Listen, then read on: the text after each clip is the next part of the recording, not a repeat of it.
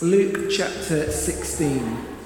What I'm going to do is I'm going to explain the first few verses and then I'm going to read from verse 9 onwards. So, Luke 16 is an interesting passage. Luke 16 is one of those passages that can make you scratch your head a little bit. Because what happens is, Jesus starts telling this story about a guy that's going to get fired because he's like a wealth manager, an asset manager, you might call them today. And what happens is that the manager's about to get the sack because he's not been looking after the wealth very well. And the person, the rich person's coming to him saying, Hang on a minute, you've not been managing my estate, my property, my wealth very well. I'm going to find someone else to do it instead. But he doesn't sack him on the spot. And so the manager decides, well, what am I going to do? I can't do another job. I don't have any other skills. I don't really want to beg.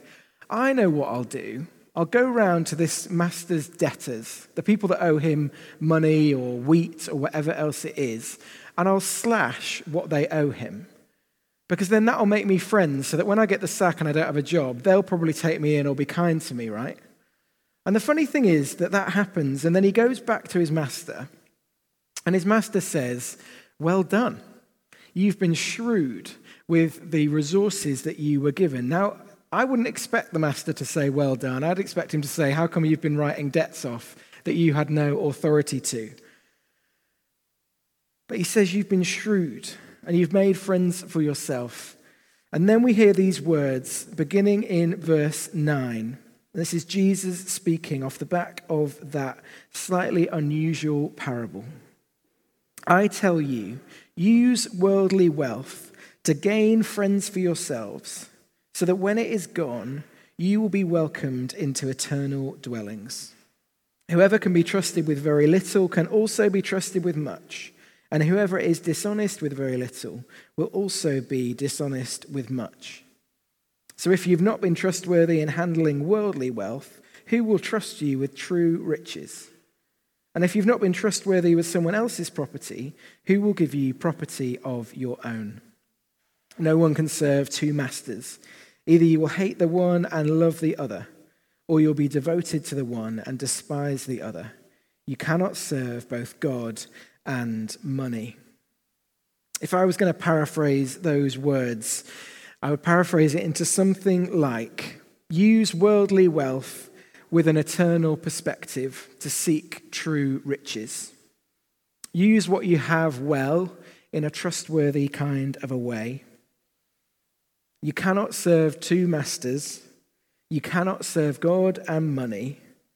So serve God, use money, and use your money to serve God as well.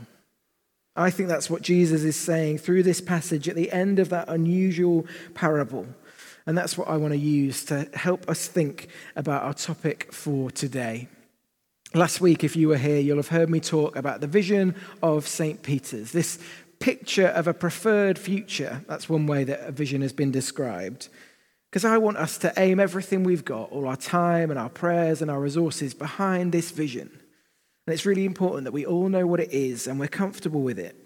Our vision is encapsulated in those words on the screen that it would be in every sphere of Bury as it is in heaven.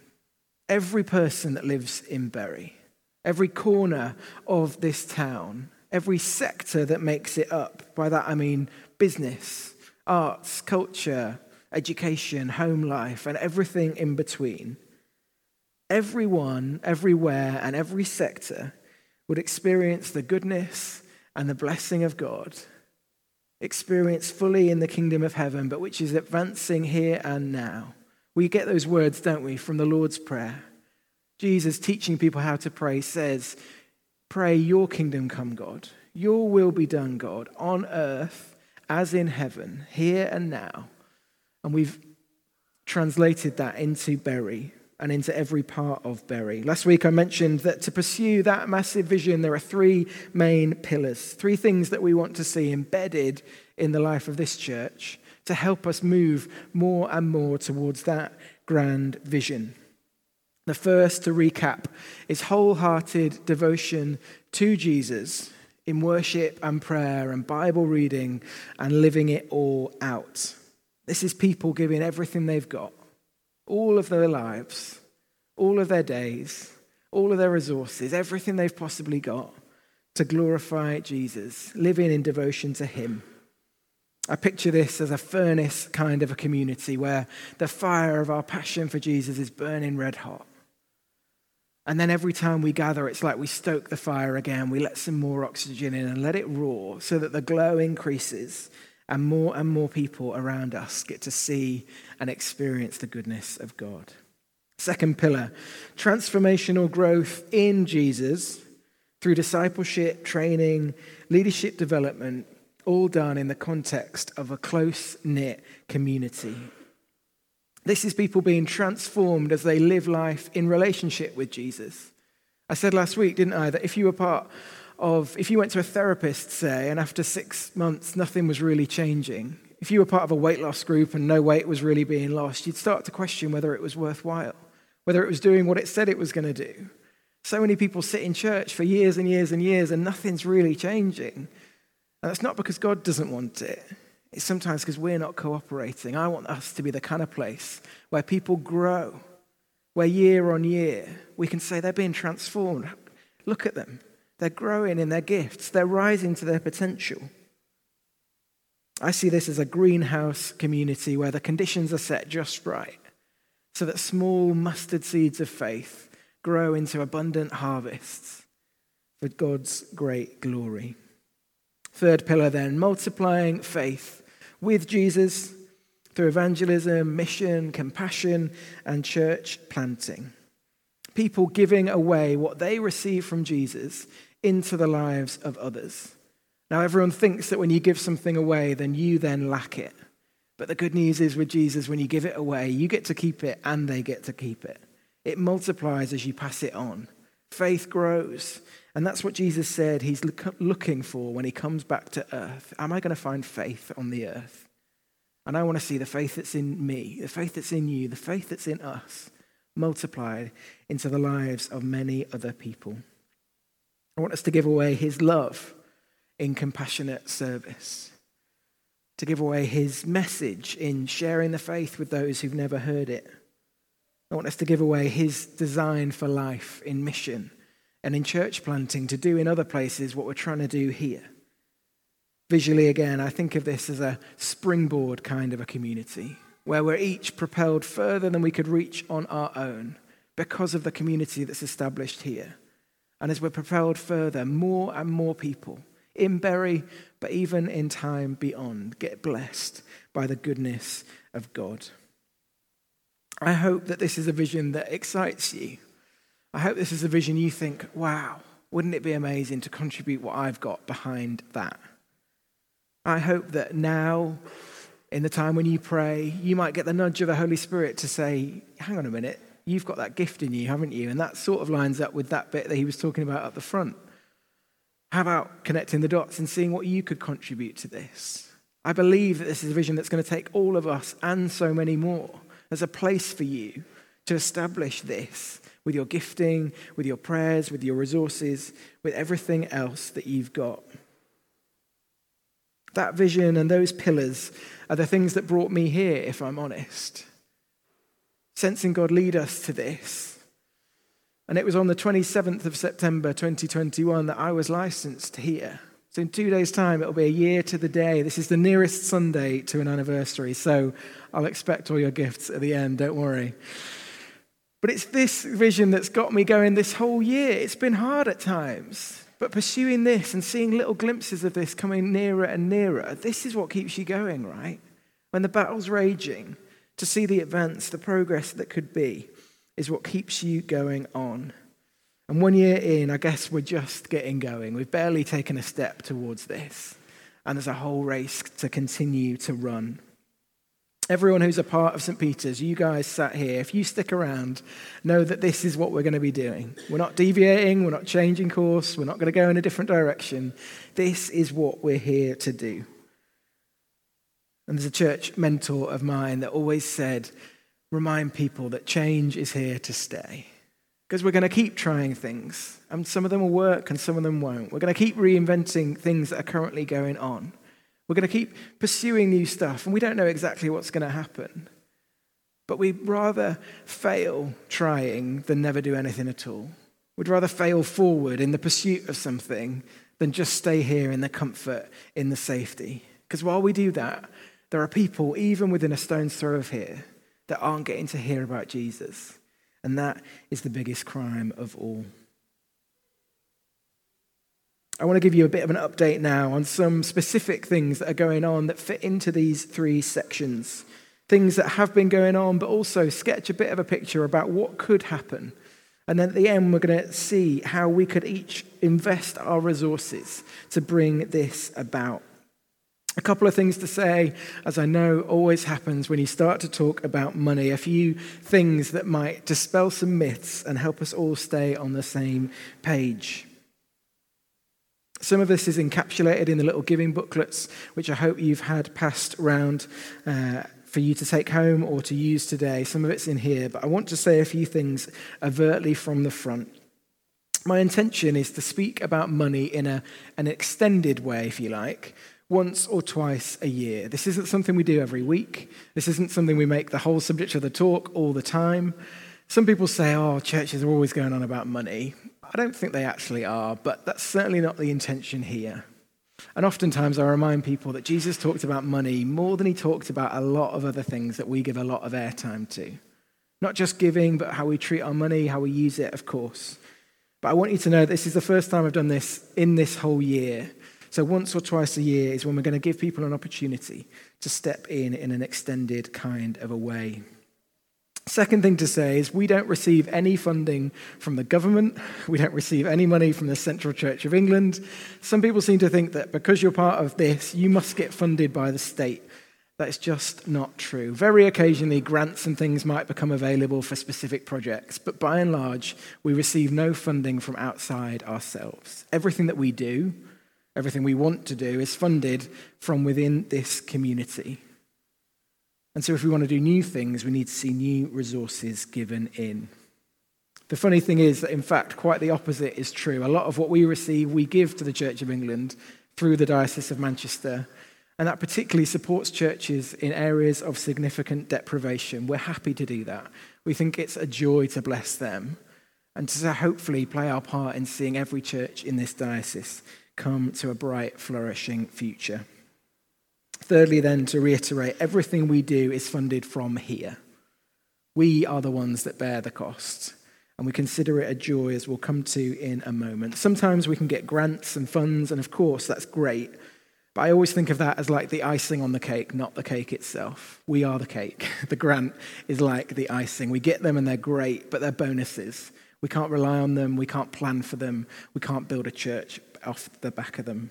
So, here are some specific things that have been going on in these areas, hopefully to excite you, to remind you where we forget, but also to say this is what we could bring about if generosity increased in this church. I'll start with wholehearted devotion. So, what's going on in our worship and our prayer life? Well, think of it, it's only since Easter that a lot of the tech stuff that you see has been in place here. And that's enabled us to worship in a completely different way. Wasn't it so nice to have Jethro back leading us in worship live? That really kind of wouldn't have been possible a year ago. It was certainly a lot harder work, as I think Jethro will attest. And yes, that makes a difference here because we can offer different kinds of worship that might reach different kinds of people. But also remember what that's made possible with the schools that come to visit, for instance. We had this place packed to the rafters, all the spare chairs out at the back, just before the summer holidays, as a whole school community came over for their end of year assembly. And because of the stuff that you see around you, we were able to do things in an engaging, flexible, age appropriate kind of a way. And one of the teachers came and found me during the assembly as it was still going on, and her jaw was slightly slack. And she said, We've never seen anything like this before. She was excited to come back in the future because of the possibilities that had opened up to do worship in a really exciting kind of a way. Thinking about prayer specifically, Jason and I have been talking a lot about the Tuesday lunch club that meets and trying to make that a bit of an engine room of prayer. But then also catalyzing a conversation about how could we get some of you guys praying more because I know that a lot of you are busy on a Tuesday lunchtime. What would it take for us to become the praying church that we're committed to? We're excited to see that continue and step forward. It's important to remember as well that the numbers of people worshipping here are increasing bit by bit by bit in individual lives, in individual families, week by week and month by month. Numbers are growing, and that's not to show off or to say that we're wonderful. It's to say that God is drawing more people into his church. He's drawing more people around him to form a community that might change a town. That's exciting, and it's what we're here to continue seeing. Transformational growth, then. Well, I would say our community life is growing. I love coffee between the two services and mixing people up, and hopefully you found that warm and welcoming. Please let me know if not. I remember the Jubilee party in May, seeing loads of more people that I'd never met before come and want to be part of it. The thing that excited me was that that was probably the most diverse thing I've seen here at St. Peter's so far. It looked kind of like Bury, people from all backgrounds and walks of life. And I was like, if we could see that on a Sunday, wouldn't that be exciting? As we see people from everywhere, all across Bury, from all across the world, come and worship Him together. We put out our Sunday messages um, on a podcast, and periodically I just check to see if anyone's listening and if it's worth it. And you know, it's being listened to in almost every continent around the world. People through the week chewing over God's word, and the people that have explained it to them chewing over what they make of that, going through that. Subscribe if you're not currently. But remember that what's going on here is sending ripples far beyond.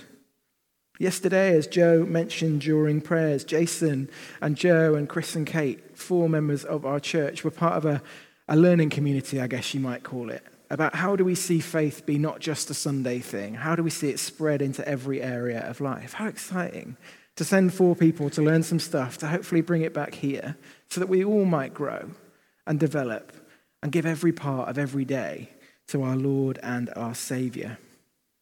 Behind the scenes, we've started uh, working with our PCC, our elected board of governance people, I suppose you might call them. We started working with them to say, well, how can we work towards this vision?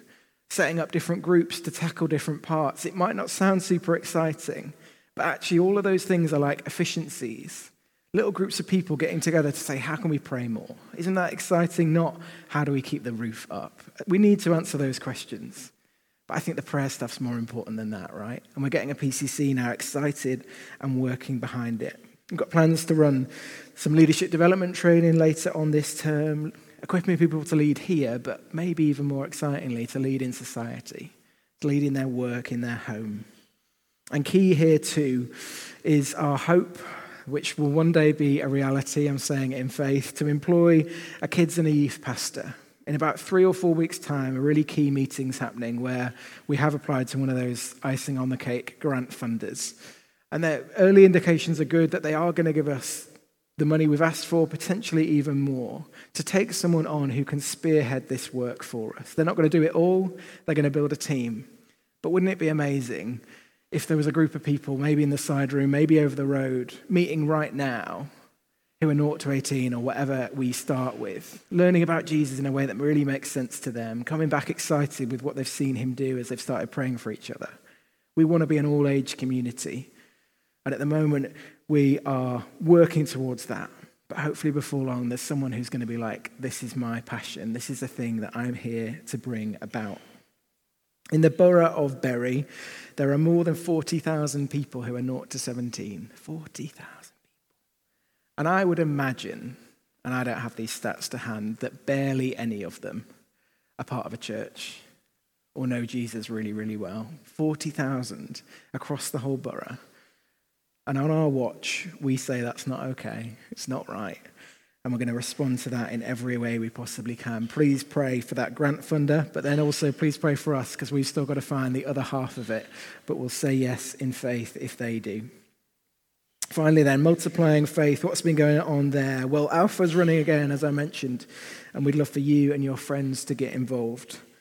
We're hosting soon uh, an event with an organization called Home for Good that are looking to see a, a loving home for every child or young person who enters the care system in this country. And specifically in Manchester, it's really exciting. They're focusing a lot of their attention at the moment on Bury, partly, not all, but partly because of some of what we've already done.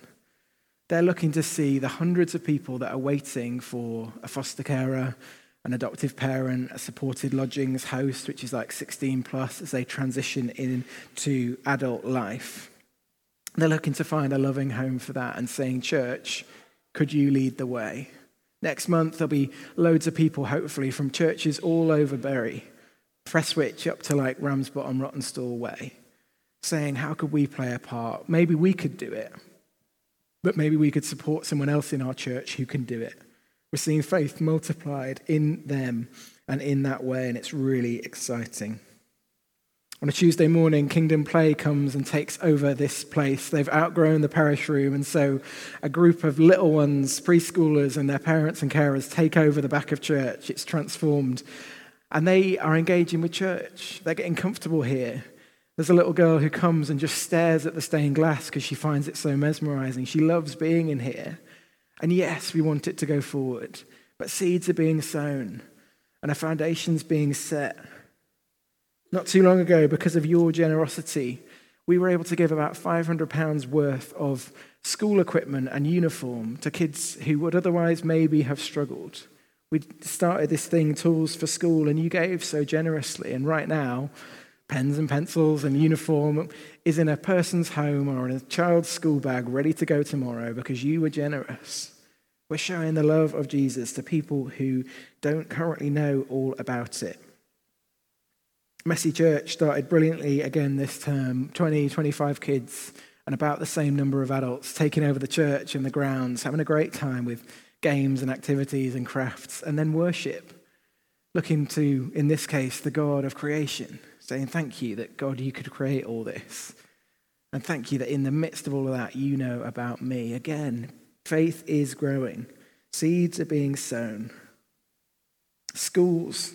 I totted up in putting this together that since January of this year, this church, through me or Jason or another representative, through our two linked primary schools, we've been involved in things to do with governance, um, 14 different times, long meetings often. 14 times makes it sound a lot smaller than it actually is.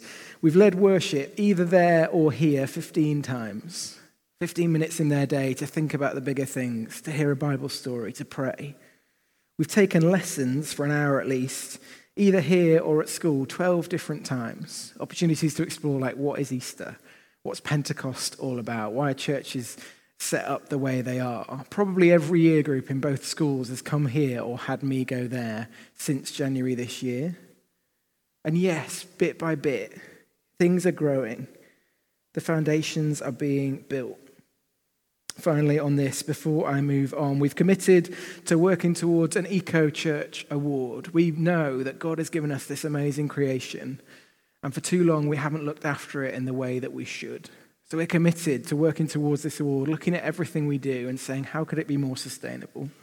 How could it give greater honor to the God who created it all? It's going to be a long term project, it's going to involve all sorts of things. But we're moving in that direction because we want to tread lightly on this earth as part of our worship of its creator. That's some of what's been going on, some of what's in the pipeline. And I find it really encouraging and quite exciting to just step back and think, whoa, actually some stuff's happening. You know, day by day it can feel like not very much, but you take a step back and you realize God is really at work. And of course, I guess to zoom out even further, to make all of that possible requires like this building as a bit of a base for a lot of it. So we've been doing all sorts around here. We'd love to put Wi Fi into the office so that people can actually work from here, you know, 21st century style, with things connected, not downloaded um, from next door. That's going to take resources, but it might make possible after school ministries for kids doing their homework or not quite able to go home yet, seeing this as a safe space. It might enable us to do things for people who might be digitally excluded you know, people, everything's going online, but they don't have the internet at home and they can't get a doctor's appointment. Well, why not come here? And then we can help you through that. So many options will become available if we can just put it in. We've had some urgent repairs, they're called, uh, given to us by our architect. Things that we need to do to this building just to keep it warm and dry. Um, there are times when you don't need to look outside to see if it's raining. Let the reader understand. We need to do things to keep this place upright and warm and dry for everyone. Thinking about that again, we'd love to open up as a warm space for people who are going to really struggle to heat their home through this winter.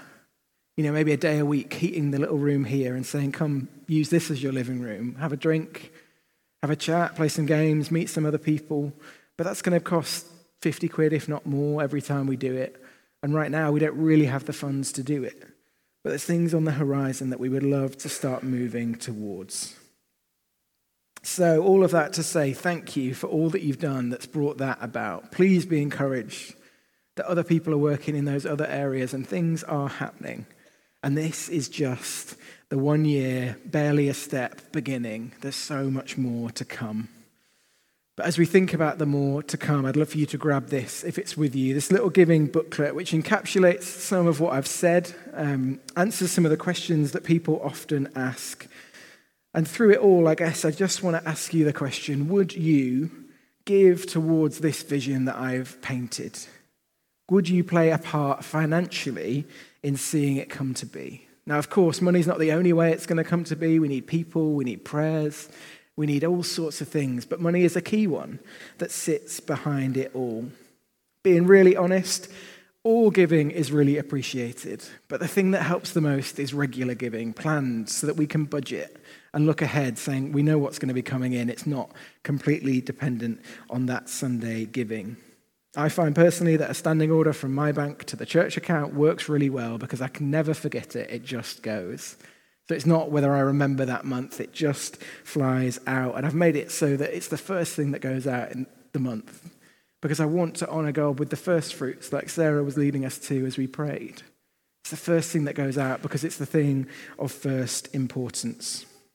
Others might use envelopes, might use cash, might set it up online. Some people are writing legacies and putting us in their will. Whatever works for you, all giving goes towards everything that I've been talking about and the many more things to come.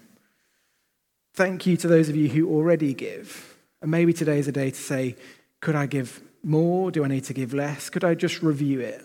Finance changes, doesn't it? We make a decision a little while back and then something else moves and we need to move. So maybe today is an opportunity not to think, shall I give, because you're already doing it, but could I give more? Do I need to review it? In the Old Testament, God's people gave 10%, a tithe, you might have heard it called. And what would happen in this principle of first fruits is that as they started to bring the harvest in, they would give literally the first 10% to God.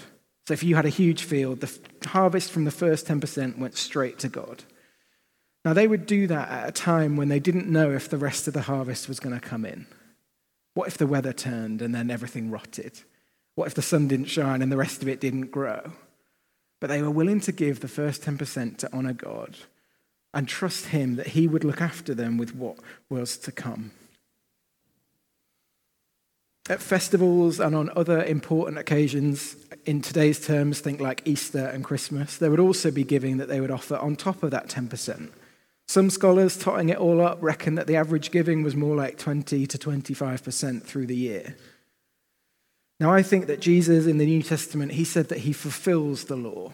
So he doesn't abolish that, but he also doesn't hold us rigidly to that. 10% shouldn't be seen as like a ceiling to your giving, but maybe just the floor on which you build a generous kind of a life. I don't think a tithe is therefore like mandated, but I do think, and in my own life, it's proven to be a brilliant principle, a good framework, a starting point to say, okay, here's what I think I should give to God. And then everything on top of that is increasing generosity and something that I want to grow into if I'm going to become a generous person like God has been generous to me. I want to give you a couple of minutes now to have a pray, I guess, to maybe to flick through this, to grab the pens that are on the pews and pass them down if needed. But to think, okay, I've heard all of that. What am I going to do? What's my response? Maybe you're a guest here today and your response is to think about giving to your own church. Please contribute there before you ever do anything here. But if this is your church or you want it to be, could you start giving if you're not? Could you review it if you are? And just before I give you a couple of minutes to fill this in, to pray, I just want to lead you to that verse on the front.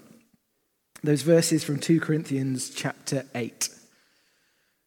You, were, you will have seen it. You couldn't have escaped it in the news at the moment. Everyone's talking about how difficult this next season's going to be. Bills going through the roof, inflation doing this and that, politicians having to respond. And I could give you my own take on it, but it probably wouldn't be much use.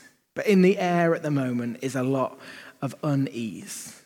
A lot of people bracing for the future, not quite knowing what's to come. And into that context, I read these verses this week and they struck me between the eyes. In the midst of a very severe trial, the Corinthian church gave and actually fought to give. Things weren't going well for them. They weren't storing up great wealth. They didn't give out of an abundance. They were in poverty, extreme poverty, it says here. But with Paul, they fought for the opportunity to give to another church. They so wanted to do it that even in great trial, even in extreme poverty, their overflowing joy, their rich generosity welled up, and they gave even beyond their ability. They urgently pleaded with Paul for the privilege of sharing in this service to the Lord's people. Those Corinthians show us that we don't give according to our circumstance. We give because God has given to us and He calls us to give as part of our worship to Him. To be clear, what we're talking about is equal sacrifice, not equal giving, right? Some of us will have more, some of us will have less. It's not about the amount you give, it's about the proportion and the heart behind it. Because as each of us give a little, we can achieve much with our God. If things are really, really hard, then we love to um, be in touch with you. We'd love to offer the help that we can in prayer, in signposting you to people like Christians Against Poverty and other people that we're aware of. Opening up a topic like this opens up all sorts of stuff for each of us. Please get in touch with me with those details, but please also get in touch with Carolyn, our treasurer. If you've got questions about the nuts and the bolts, about how it could work, about gift aid, which Joe reminded us of, where the government do give us, I guess, 25% for all those who pay tax. Please get in touch with us beyond today.